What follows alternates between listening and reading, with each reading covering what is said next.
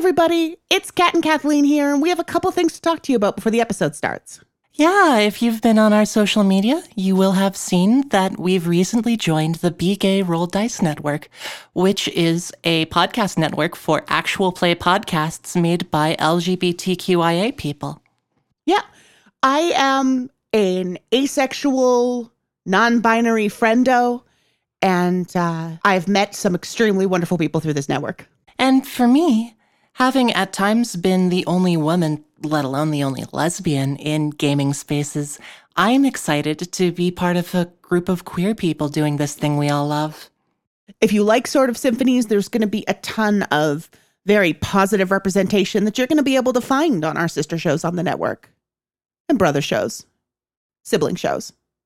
So, yeah, you will be hearing the Be Gay Roll Dice Stinger at the end of our episode and a little bit of an ad for someone else. Go check them out and enjoy. Have a good day. Take care.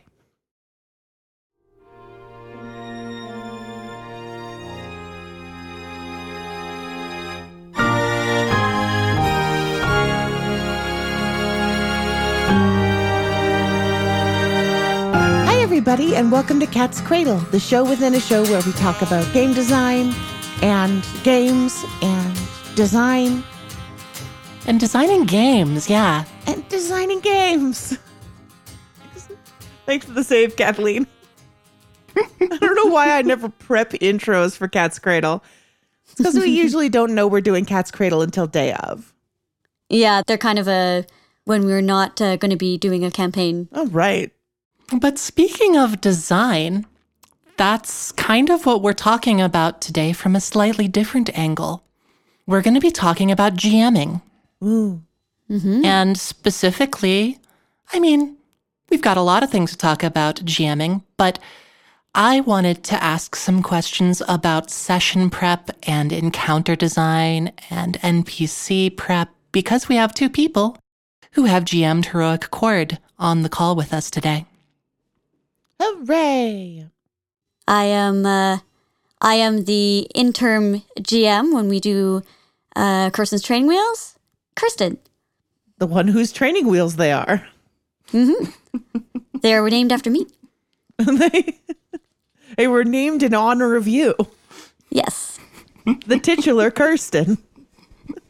I am the the, the uh, yes the titular Kirsten. I was I was going uh, yeah that's I don't know why I kept talking because you said exactly what needed to be said. Great. So let's say you wanted to have your own training wheels. Where does this thing start where you're like, I want to run an RPG and I have to come up with an idea for it? Um, I mean, that's not the easy part. The hardest part, at least for me, is just like, what do I want the players to do? hmm Yeah, sometimes that's true. I'll have ideas in mind. I try not to like make a plot because then I'm like, I don't want to be like forcing players to do things, but I'll have things that I'm like, okay, I want to kind of have these things that they can interact with. But how do I get them to interact with them without either being too obvious or being a thumb, you know? Yeah. Thumb, by the way, is a term that refers to an NPC who is entirely too powerful for the party. They're referred to as the GM's thumb because they're used to kind of reach down and squish pesky players. Ah, Gandalf, Well, kind of, but not really. I guess that's a bad example. Cut well, that. if, if you're running a D&D campaign and there's a character in your party who the GM is running who's like Gandalf, then yeah, actually. I mean, like Dungeon and Dragon has a couple of famous ones. The Dragonlance setting has Fizban, and Forgotten Realms has Elminster. And like, if your GM decides that they're going to roleplay one of those two, you might be in trouble. you absolutely might be in trouble. And the temptation to strong arm players into doing what you want is absolutely there. oh, yes. Heaven knows. Or like trying to be like, hey, I want to give more hints. Yeah, for sure. And one thing I'd like to bring up while we're kind of on the topic of getting the players to do what you want is recently I've been running Ryutama, which is a beautiful, wonderful, very sweet game. For the first session, I thought I would do a very basic combat for the party. So I went to the monster manual. I picked out one of the very few monsters that's of an appropriate level because it's not a combat focused game. And it's an egg with arms and legs. It's just a foot tall egg with human arms and legs. It's a very good monster. I made the note in my GM notes and I thought, I'm not going to be able to get them to fight this thing. They're not going to fight this thing. And I can make this as annoying as I want, and I can make this little thing do basically whatever. The party's not going to kill it. I can pretty much guarantee that. And lo and behold, my party, two of whom are present with me right now, absolutely refused to do violence to this horrible little egg monster. We kind of did that thing like if you ever had a, a dog as part of the family and they pick, they pick up something and they're not supposed to be holding it in their mouth. And you're like no no drop it drop it. That's kind of what we did. The, the the egg monster tried to take our pie even though it has no mouth. I don't know how why it wanted the pie just did. But yeah it was kind of like we, we kind of did it from that angle. So, We ended up wrapping it in a big tarp, Yeah. by the way. yeah, yeah. Burying it a yeah, slice yeah, of pie anyway. leaves that's the part I'll never forgive you guys for. You all gave it a slice of pie. I wrapped it in a tarp and was going to just leave it in the tarp. But the first thing I always establish is what it is I want the players to do. So in the case of that Ryutama campaign, I wanted the players to start out with some traveling because that's kind of the key aspect of that game and I wanted to show it off. And I wanted them to encounter a monster to have a simple fight. So that was step 1. What actions do you want the players to do? Uh, last time I ran Ryutama, there was carnival games. Mhm. So that started with I want the party to do carnival games. How can I convince them to do carnival games? And that's at least how my GM prep starts. How about yours, Kirsten? Mine tends to start from sort of figuring out what is going on in the general area that they're going to be and kind of, yeah, sort of the goal I want to lead them to. Uh, the little aside reminds me of a sketch that I absolutely love that I saw. Um, this one actor who's in the sketch, anyways, he's trying D&D for the first time and he's excited and he, the gm leads them into a tavern at the beginning of the session and he's like and there's a, a strange wizard sitting in the corner by the fireplace speaking to an orb and the player kind of says, ooh i sit on the other side of the room and like spends the whole session not interacting with the wizard at all. And it, it just kind of made me think of like how tricky it is to sometimes you'll have someone or some idea present and to like make it tantalizing but not like forced can be kind of like kind of tricky.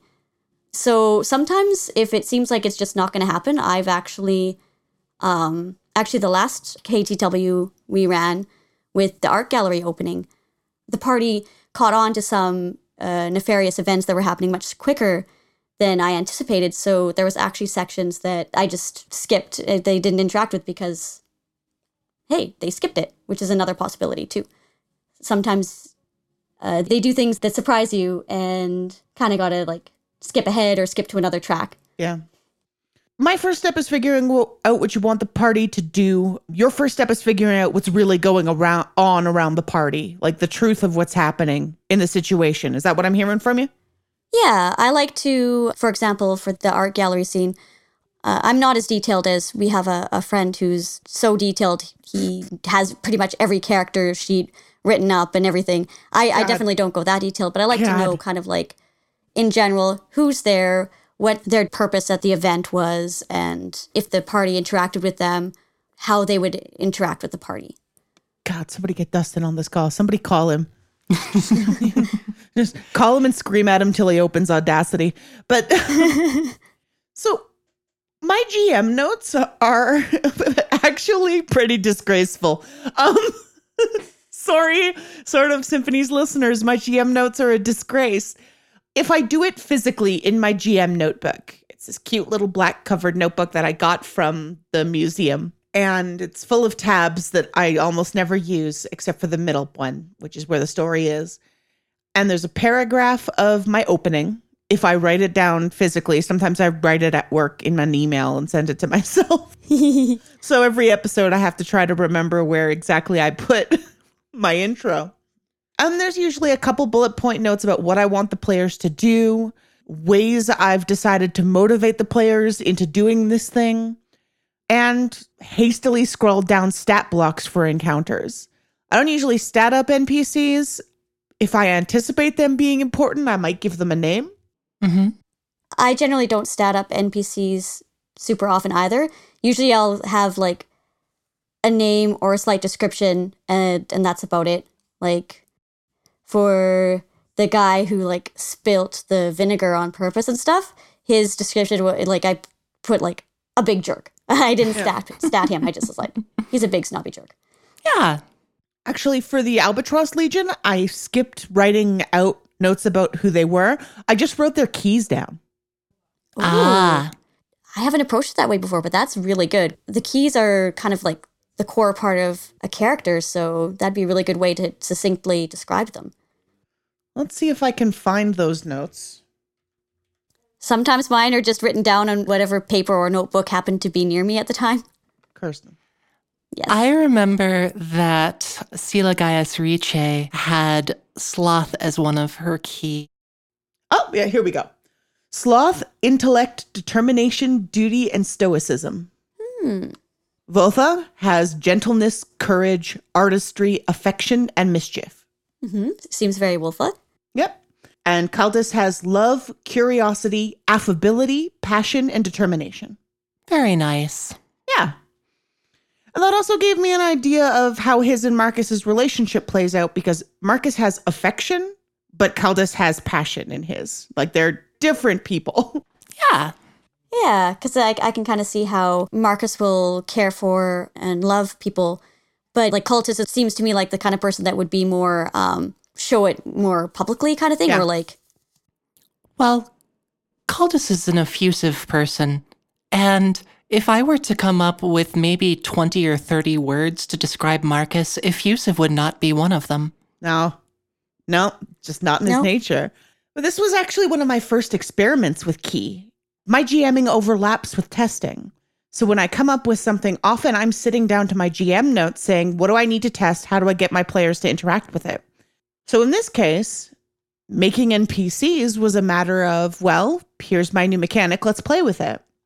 Interesting. Yeah, again, that's another thing that I haven't approached since I'm not testing the game from a creator's standpoint. I haven't really factored the mechanics into the same way. That's very interesting because, yeah, you have kind of like two hats you have to pay attention to when you're GMing. I got some hats, that is for darn sure.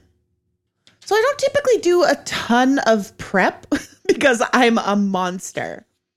And for me, I find I can prep things, but then it'll like totally shift and then improv some things in there to kind of, you know, lead it in the way that that it should go. Also, sometimes I find I might have ideas and goals, but sometimes the players come up with something that I'm like, you know what? That's what they want to do, and that's what's fun for them.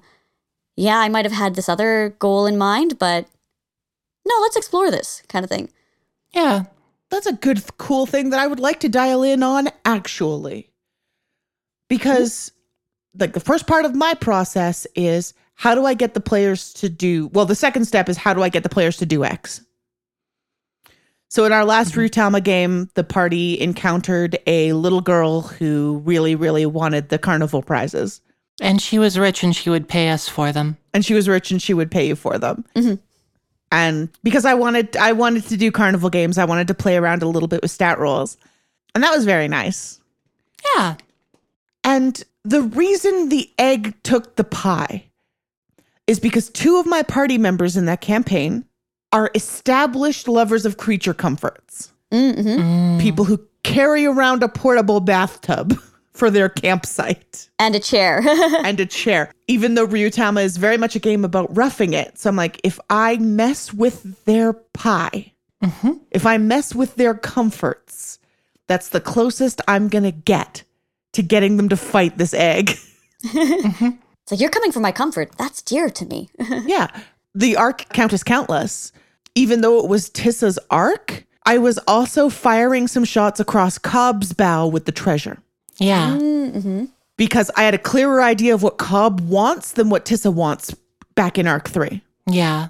And then what also ended up being a hit that maybe you weren't expecting was having like defending the kids as an aspect Yep. for Cobb. Yeah, Co- Cobb's um he has a, like a soft spot for interacting with children and And that came out of that arc and was delightful.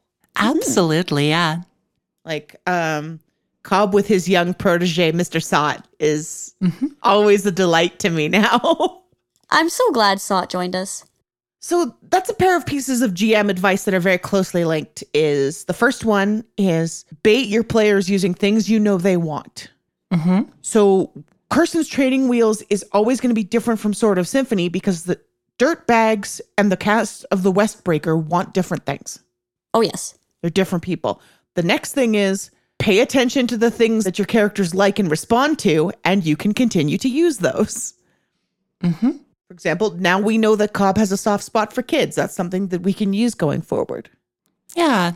And um, I learned that the dirtbags, the very first arc, I didn't know them as well, and I had some encounters made, but I didn't know that they were going to be more. They're more pranksters than combatants, Yes. Yeah. and we're- uh, it's like okay, I can I can work with this. they like to get up to hijinks. Yeah. So a piece of GM advice I think I would offer, one that's really worked out for me for Sword of Symphonies, is start out with a fairly neutral, just a little dungeon delve. hmm Start out with something straightforward and see what your players bite onto. Like I did Rise of the Barrel Green, which was just something mysterious is happening, check it out. hmm But I got to observe two of the characters quite closely in terms of their motivations. We learned that Tissa is motivated by the capital P plot, by a sense that there's something she needs to be doing, and Cobb is Mhm. motivated by treasure. Yeah. So if you run like a nice neutral little something as mysterious is happening, check it out. Your players will start showing their true colors, and going forward, you can then cater to those true colors. Like um, the dirt bags, introducing a damsel in distress for May was extremely inspired. was that on purpose, by the way? Was that like you looking at May and being like, May won't be able to resist this? Um, no, actually, it wasn't intentional. I clued into it probably later than I should have, but uh, I wanted there to be a novice in the art gallery, and I am glad that it worked out that uh, that May, um, you know, took the point because I like how that built up. I wish I could say that I had done it all intentionally right from the get go, but But I suppose that that's one of the things about tabletop role playing games is that no matter how well you prepare, there will be things that will happen that you do not expect. And that's sort of the joy of the medium for me a little bit is that it's this collaborative thing that everybody gets to create a little bit. Yeah. The real work of art is at the center of the Venn diagram. Like it's not what you're bringing to the table, it's not what your players are bringing to the table, it's how those two things interact. oh yes, that's the sweet spot where it feels wonderful. I had such a good time with Miller declaring himself a detective. Fuck. That was great. I I did have the, like the burrito bonding thing at the art gallery because I was like, I, I, I love, I love that. So another thing, a, a little um, side point for like things kind of going different than you expect.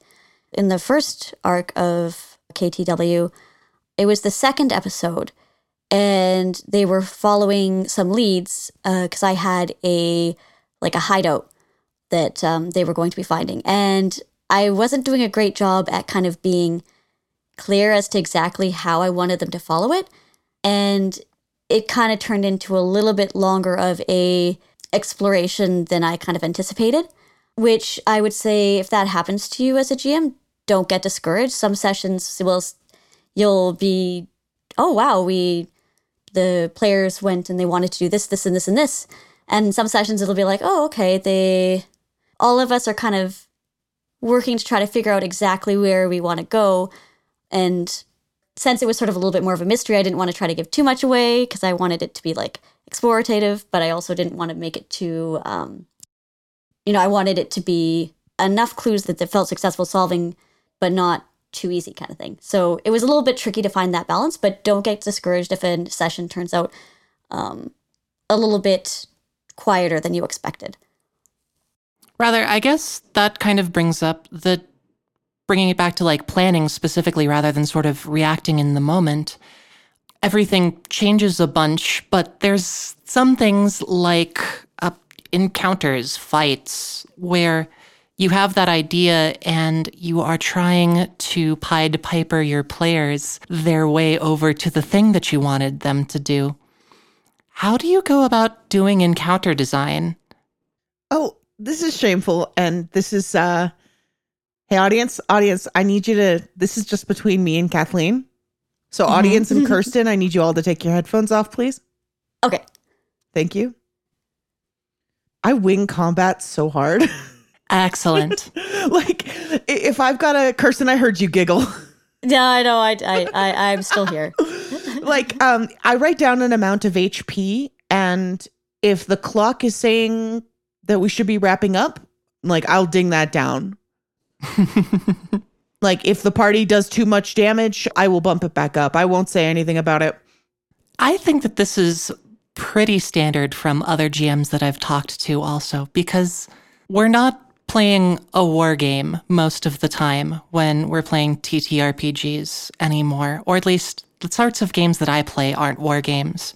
And so, like, having a specific number of hit points to end the encounter isn't always like a great idea from a flow perspective because what you want to actually do is give everybody an opportunity to spend some time in that Venn diagram, everyone coming up with interesting ways to fight the creature and to keep each other safe and stay alive and have some excitement. And you have to be able to ratchet up or ratchet down the tension depending on how it flows for the story. So that makes a lot of sense to me. And um, yeah, I, I'll admit I tend to wing combat as well, in that when the dirtbags came to the hideout and they approached the house, I had this um, whole idea planned with the person in the disguise and things like that. And then they ended up doing that like trick trapping them in the hall closet there. And I was like, well, all right. and you know what? I did get a little bit waylaid by that, but to counterbalance that a bit, I tweaked the second person a little bit just to kind of balance it out because I was worried that it might be like just the one person might be like a little bit too easy. So I kind of tweaked that a little bit um, to make it still like interesting and playable. I didn't expect it to become a one person combat. I guess for me, I plan encounters by kind of just thinking what the characters would want out of the encounter and um, a general idea of how difficult the encounter should be. So, very much like sort of continuing on this general character based sort of design strategy you've been talking about. It's about motivation and like, yeah. I think in general, yeah. whereas i'm actually very much time focused hmm some gms are not but i am That And- that that would be me. I know I tend to go overtime quite a bit. but um, I'm very, very time focused. So I trust that the challenge is there because by now I know that I'm taking that, like everyone in Heroic Court has 10 HP. So I know what a massive swing is. Mhm. Like I, I have a real good handle on how much damage a person can take because it's always going to be roughly the same amount. But the opponent's HP, that's your clock. Mm. That's what dictates how long the fight is going to take. So that's the single thing I fuss with the most. That makes sense. Yeah, to me, it's not necessarily about how difficult it is because that's easy. It's about how much, uh, how much air on the podcast a combat takes. hmm and that is true. I guess an episode is generally around an hour. It has to have a you know a flow, and we ha- it has to be kind of watched, mindful of like making sure it has a good structure for that hour. Yeah, but I would even argue that that's true, Kat, of your like not being recorded style of GMing. Like thinking about that encounter in Ryutama, uh, I attempted to attack the egg. I missed. A couple of other people attempted to do things to the egg and missed. And eventually we finally hit it and it was over because we were kind of, and you've been structuring these Ryutama sessions around the fact that we're kind of getting together and playing for like 60 or 90 minutes. Yeah. And that was that one we actually did have a time clock because one of our players had to leave right after. So Right. And I would argue that that's probably pretty true for a lot of RPG groups is like, hey, we're getting together on this particular evening or in the middle of the day on Saturday, and you have to coordinate everybody's schedules. And Nick and I talked for a long time in another Cat's Cradle about that general challenge. Ah, yeah. So I would argue that it's actually a pretty kind move on your part as a GM to be pacing focused. Yeah.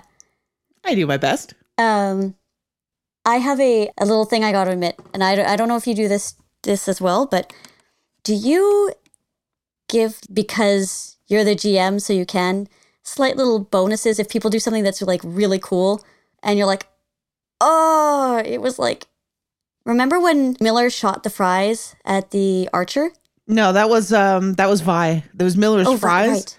but the spell fries bolt. because Miller had the fries. the right, spell right. fries bolt is beneath me. I need you.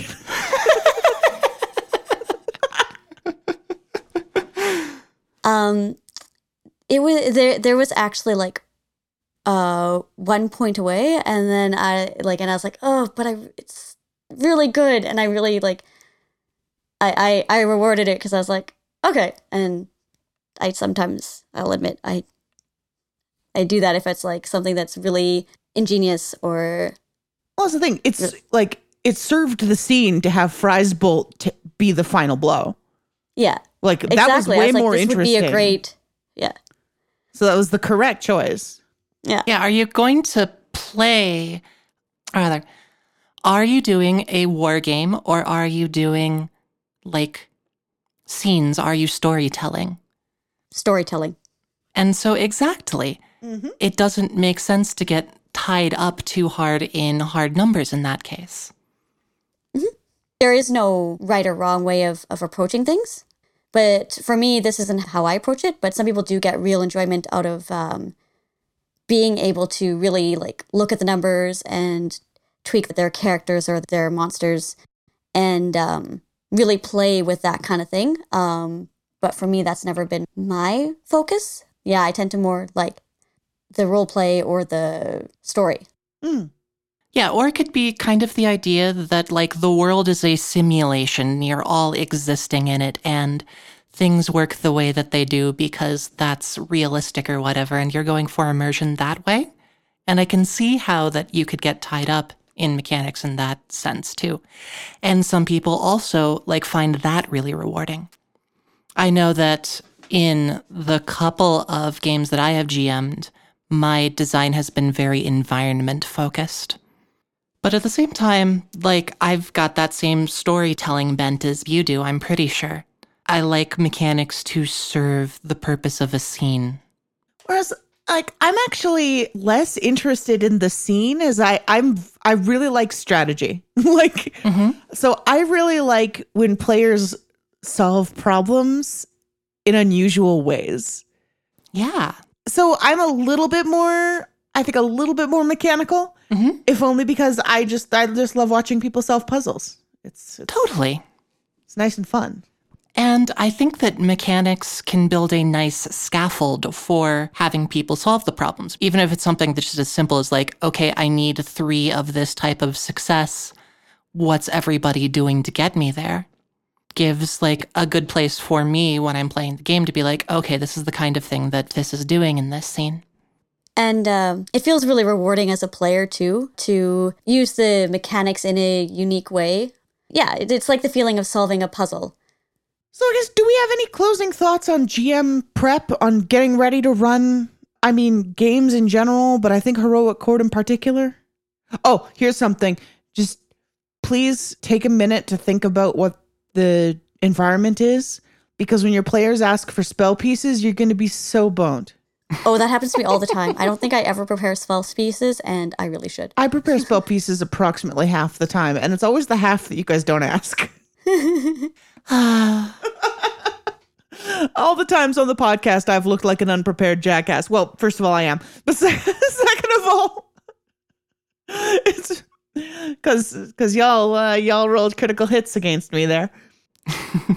I think my biggest takeaway from running some sessions and being a new GM is that um, even if you feel like you're a novice, um, you haven't really run games before, don't worry because it's collaborative. You're all in this together.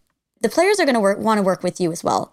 So don't worry about you know if they they ask you something that you're not sure about or you haven't thought of it. That's fine. You're all working together to build a story. So just do it. Just the biggest like play games. I think is my biggest tip. Play games. Play games, us, everyone. Yeah. Play games with us. I can always count on you, Kathleen. I can always count on you. Ah. Thank you for joining us for Cat's Cradle, everybody.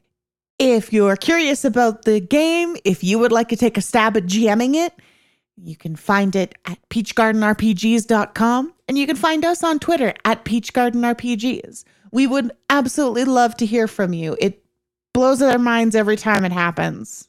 Genuine delight.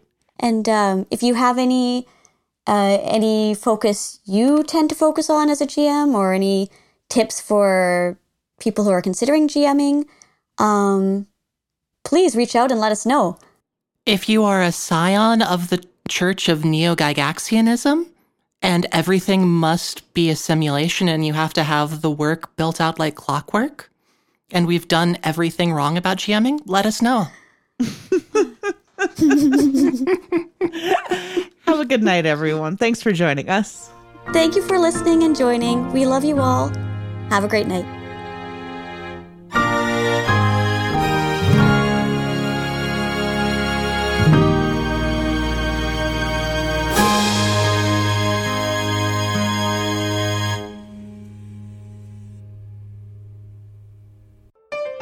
Be gay.